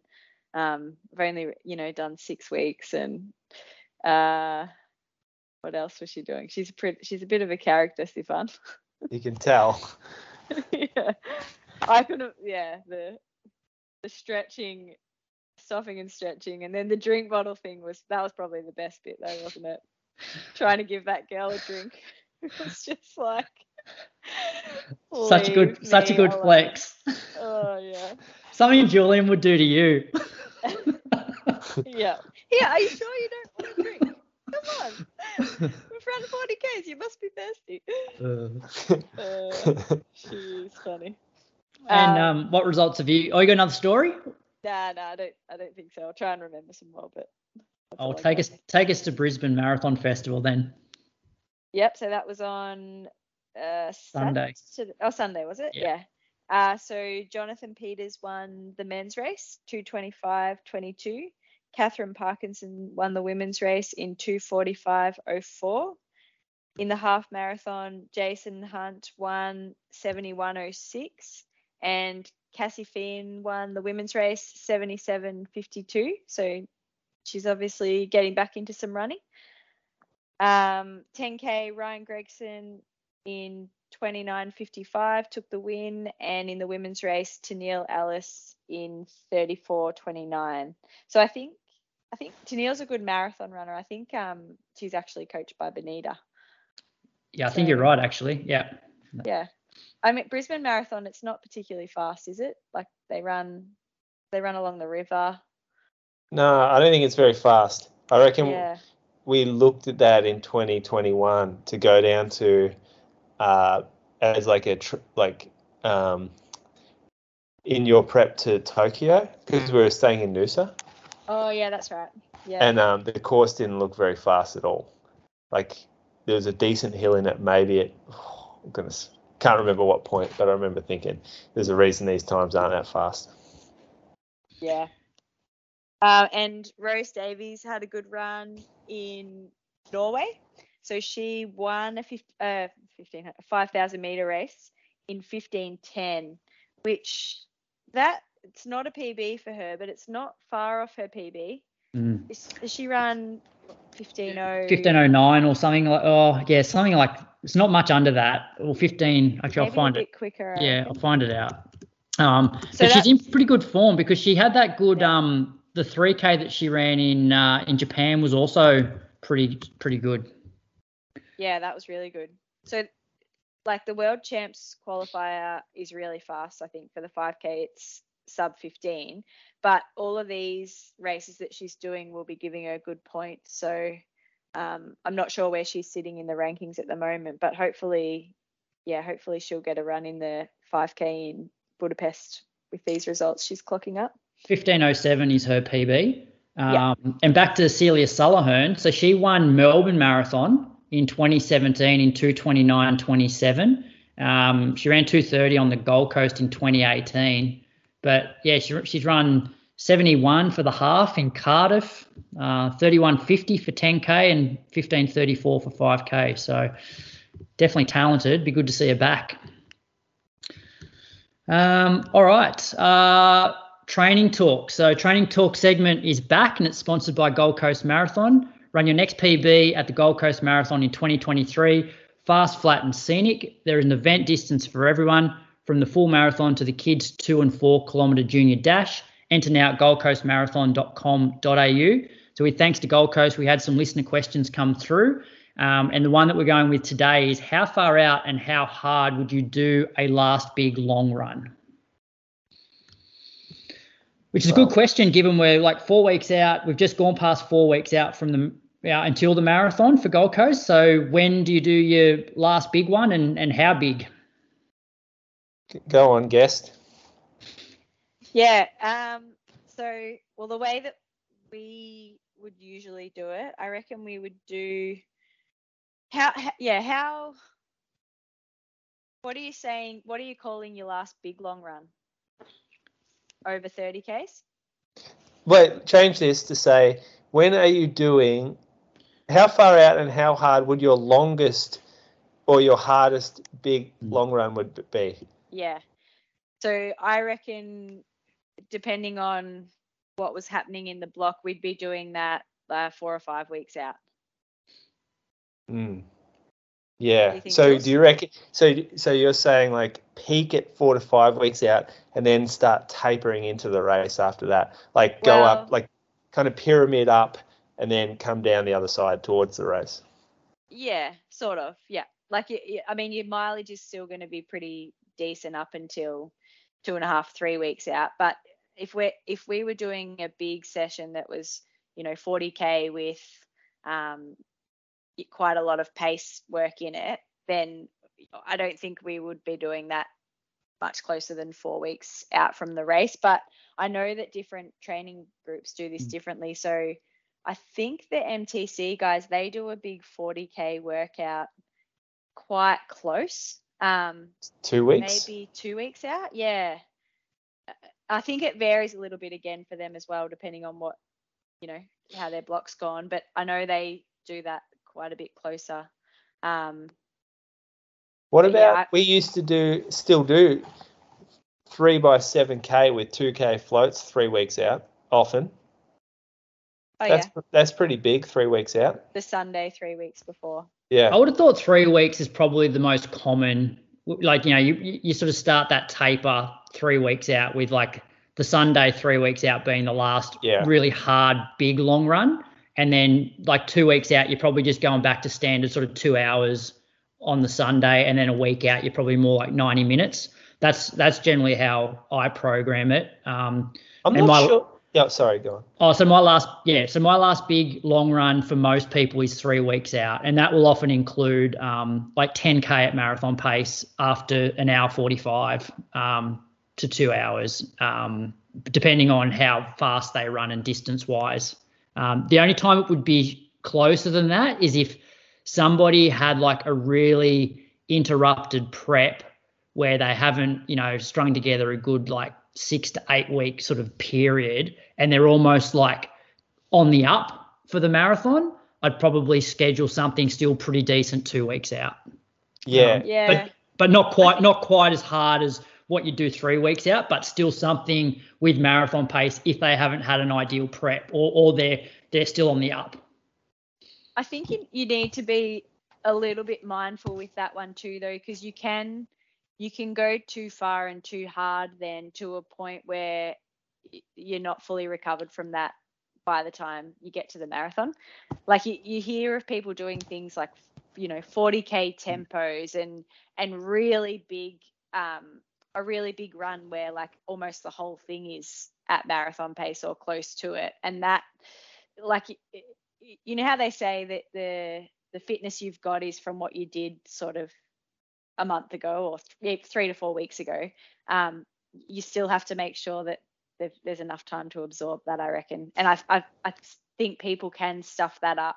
Like you see, sometimes people will do a marathon uh, as a tempo or as a session four weeks before their actual race, and you know if they go too hard in that, um, it can they can ruin their marathon and they end up not recovering properly. And yeah. yeah.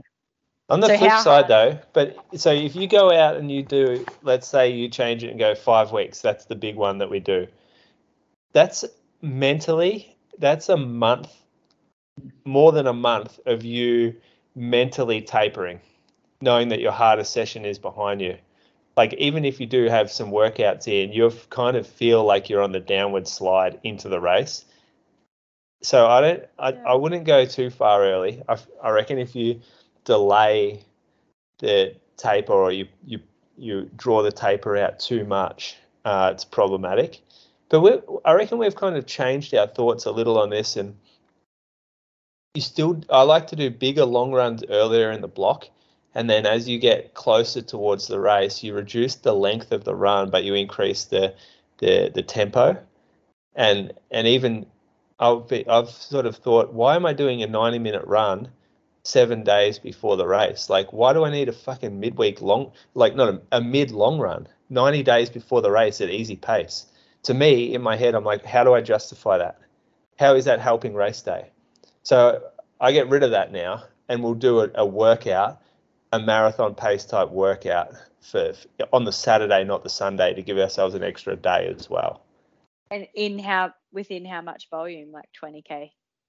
Uh, yeah, like total maybe 20k, um, yeah. or even a little less, like 80 minutes worth. Mm-hmm. Probably, probably 80 minutes worth, and and that's eight days before the race. When um when Jules, do you remember when you did that 40k uh like 95% marathon pace run on Forest Road before Melbourne? Yeah. That how many weeks out was that? That was a month out month. Okay.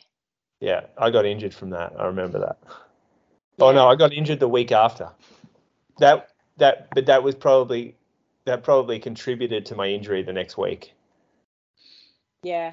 It's really tricky because it's like they're two different things, aren't they? How fast like how what is the volume of it and how hard is it because mm. there's such a big difference between doing a 38k run with 10k of effort versus doing a 38k run where you've got like you know 25k worth of tempo work it's yeah. it's balancing that volume intensity um yeah. I reckon, yeah, and I reckon there's too many people out there that do the second one that you said, like do long runs where there's so much of it at marathon pace. Like I reckon for me, like just before I ran my PB in that whole block at the end of a long run, I never did more than 10k at marathon pace at the end of a long run. Um, and so I remember three weeks out, I would have done an hour 45, and then I did 10k of 2k at marathon pace, 500 slightly faster, then back to 2k at marathon pace. So it was 10k, you know, pretty pretty quick. Like it was, you know, obviously a bit faster than marathon pace for that 10k. Um, but where I sort of, and the reason why, like the reason why I do those sessions is to practice running on tired legs. But where I feel like I prepare overall for the marathon is just the week on week on week of like midweek long runs and and decent volume builds that strength. And so those long runs where you're running marathon pace at the end of it is almost just to replicate that feeling of all right, what's it like running at marathon pace when you're tired? Mm. And you mm. can and, and you can get that by doing two hours easy and then doing a bit at marathon pace at the end, not having to do 30 odd K at marathon pace in a 40K run. Yeah, it's, that's true. It, um, I, I agree with you, especially when you said too many people doing too much time at marathon pace. I see it too much with beginner to intermediate runners who aren't ready for it. Yeah. Like that, that sort of training is for intermediate to advanced runners only. And and it, they sit like this is Strava a Strava problem is that they see this like happening across the world and and and they're copying it uh, and they co- and also I think it's from inexperienced coaches now because we see a lot of, poor coaching in my mind and what they're doing is they're giving training that people have given them so mm. they're like okay well I, I, I got given this. I ran well off it. I guess I'll give it to the uh, debut marathoner trying to run three and a half hours and trying to adapt it to them. But I don't think it works like that. I don't think running is just like ratioed down for a slower person, um, especially when like a 35k long run could be three quarters of the mileage that that person's running that week, which is the other problem. Is like your long run shouldn't be making up half your weekly volume. That's The other that's thing with those people is though their easy run pace and their marathon pace are a lot closer together. Yeah, So yeah. Often for them running marathon pace actually doesn't feel that hard because it's you know if you're running if you're uh, new to the marathon and you're running um, you know you want to run four and a half hours or something the pace that you do it at is is going to be quite similar to the pace that you're running yeah, you know when you go out for 40 minutes on a tuesday. Definitely, definitely. Like we've this sort of gone rogue on this question, but the other th- mistake I see is coaches giving out distance um, progr- programs based off distance for some, like without taking into account how slow the person's running. So, say I give you, Ellie, 16k. That's like you might run that at 4:30s, get it done in 75 minutes. You give that to someone who's running 5:30s. That they're out there for like 90 minutes or something. Um, maybe longer. I don't know, or depending on their pace. And so it totally changes the actual how stressful that day is. And and and it's Yeah. it, it's an easy thing to miss for, for a lot of people, but it's, it's it's there's a bit of an epidemic of inexperience, like poorly uh, informed coaches out there that are trying to cash in on like the kind of boom of online coaching. But it's like anything with these questions. It's really hard to answer them without knowing what else they're doing throughout the week. Like as I said, I have only ever really done maximum 10k of hard running at the end of my long run.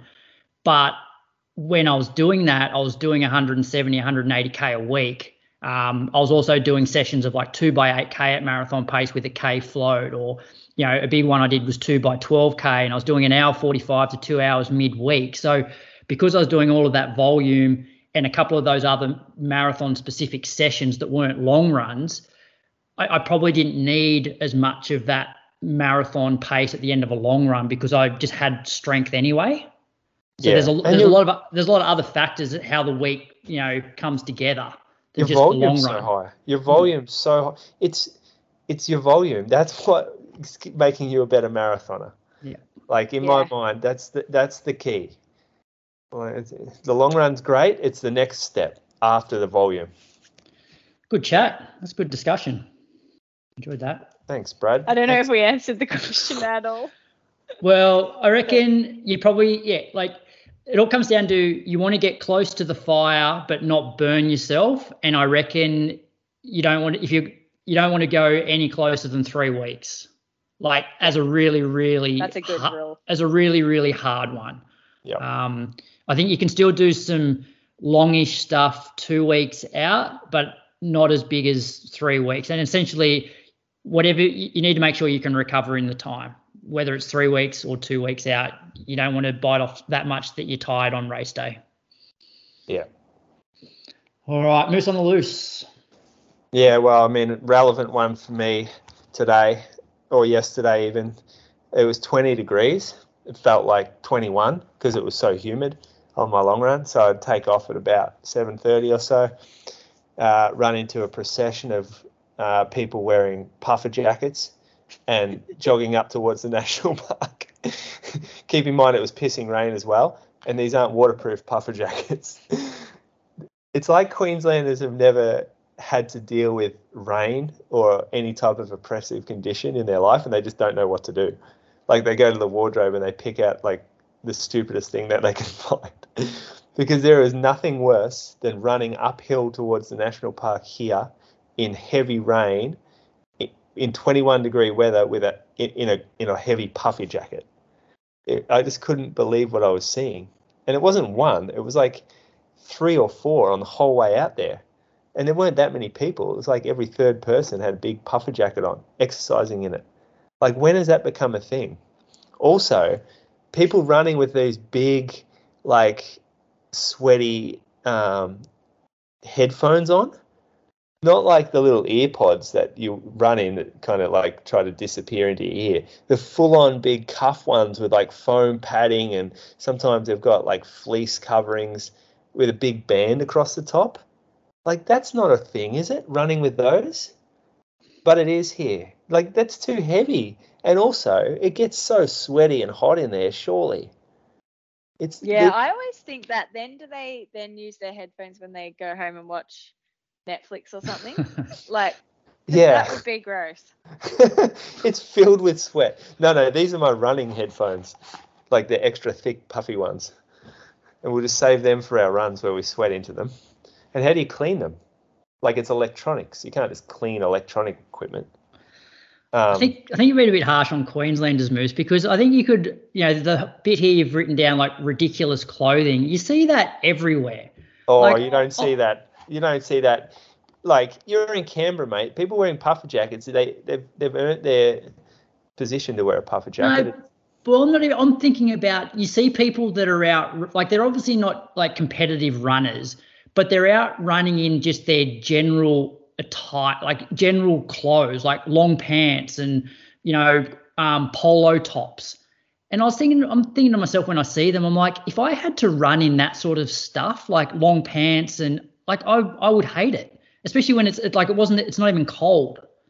Yeah, there's a bit of a culture now in like trail running where they wear um uh oh what do you call like the checkered shirts? What's that called? Flannel Um, shirt. Flannelette shirts running. Like they wear flannelettes and it's like they're cool hipsters and that's what we wear when we go for a run because we don't need technical clothing. It's like and you think what how uncomfortable would a sweaty flannelette shirt be after like half an hour of running? And Yeah. even today, it was quite no, yesterday on the long run, the most unfriendly people out on the trail were the ones that were wearing hydration vests.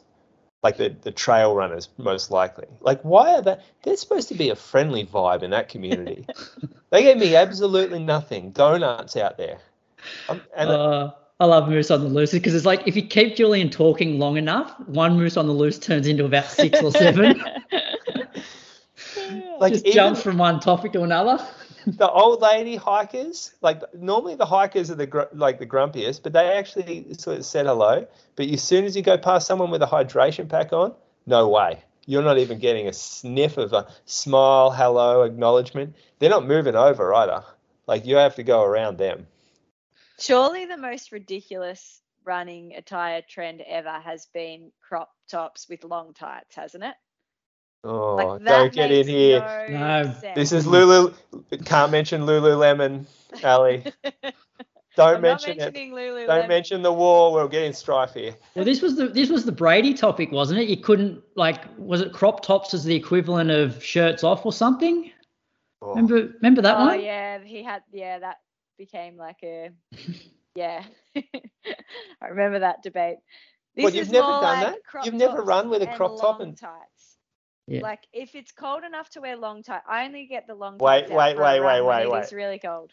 Ellie, I've seen a photo of you running in long tights and a, you're on a fucking cover of a magazine running in long tights and a crop top.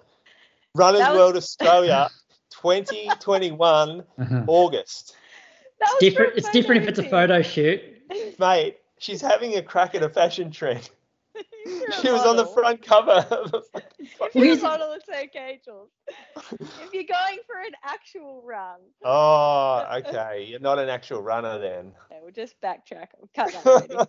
Well, here's a question. Here's a question for you on tights. I I've never been able to do even here in Canberra when it's like minus four. I've never been able to do a session in long tights. I just I can warm I can warm Yeah, up in long session. tights, but I cannot do sessions in long tights. Thoughts? I think in Australia, there's never really weather where you need long tights for a session. Mm. Maybe for Yep. I wear them for jogs when it's really cold, but uh, overseas, I think when they're in, you know, minus 20 degrees or whatever, they'd Yeah. ha- you'd have to. I couldn't think of anything worse than just getting like hot and just that uncomfortable feeling from trying to run fast in long tights. Whereas you know, I see people do it and I'm just like, oh, I'd um yeah, I wouldn't enjoy that. Uh, the, the new so Nike have one out called the Aero Swift Tight, and it's the same material they make their air, like their half tight into a full tight. That would be actually easy to do a workout in, mm. I reckon. Sorry, uh, sorry, Ellie. New Balance, uh, New Balance pin up, but they do do a good. They do do yeah, a good tight, guys. you want to see some good uh, tights for running, check out my Runners World article. I'm trying to find it right now. You got any more um, Moose on the Loose topics, or are we heading on to what's coming up? That'll do. We're pretty much done. Um, so, Ellie, you've got Launceston. Anything else exciting happening this week? No, no, nothing this week. Just flying over there Saturday afternoon, I think, and then yeah, half Sunday, back Sunday night. Good luck. Have you uh, checked the Thanks. weather forecast? I haven't yet, which is unusual for me. I usually start doing that about three weeks out. Um, it's usually good in Lonnie. She's confident. Well, la- last year was like blowing an absolute gale. I remember um, the night before, like Sinead wanted to like have a crack at I think like the Aussie, uh, I don't know if it was Aussie record or the All Comers record or something like that. And then the next morning we woke up and it's like wet and windy and cold. And I remember seeing Sinead, she was like just um, behind like the starting sort of bunting, like trying to just like get out of the wind. And I'm like, I'm guessing you I'm guessing you're not going for that time today. She's like, nah. she was just just hating it. So hopefully you get better weather than it was last year. Sinead has terrible luck with weather. she brings the wind everywhere she goes. Um, yeah, so good luck, and uh, yeah, look forward to catching up uh, on the Gold Coast in a what four weeks or so. Yeah, Moose, what do you got coming up? Uh, just you know, up here on holiday, mate. I'm going to do a workout tomorrow. And I'm going to do a workout Friday, and that's it. Hopefully, we get some beach time so I can come back with a suntan. Very good. All right, we'll um just rattle off a few things here. So yeah, we've got Launceston coming up this weekend. Paris Diamond Leagues on the 9th of June, and there's going to be a world record attempt in the two mile by uh, Jakob Ingebrigtsen. So um, yeah, watch that on YouTube. World Mountain Running Champs of this week, and some information about the Gold Coast live show, Moose. We had some info come through today. So, um, as we said before, we're partnering up with Lululemon. Uh, it's going to be a free event, but spots will be limited, and tickets will be available next week, with Patreons getting first bite of the cherry. The event's going to be held at the QT, and there's going to be space and time afterwards for people to hang out and um, celebrate, you know, their races um, from the from that day. There's also going to be a shakeout run on the Friday, uh, and details about that will be shared closer to the date. The monthly, which um, I feel like it's been a month coming, so that that's coming out I think this week with Brady, um, Toby, and Christian, and yeah, Road to Gold Coast episode four will also be dropping in the next couple of days. So that's it for episode 292. Thanks again, Ellie. No worries. Thanks for having See me. See you in a few weeks. See you, Moose. See you, mate. Thank you for hosting. No worries. Can't wait for Brady to come back. See ya. See ya. Enter the 2023 Gold Coast Marathon now and run your best race this July. 60% of runners achieve a PB at this event, and you can too. Head to goldcoastmarathon.com.au to enter now.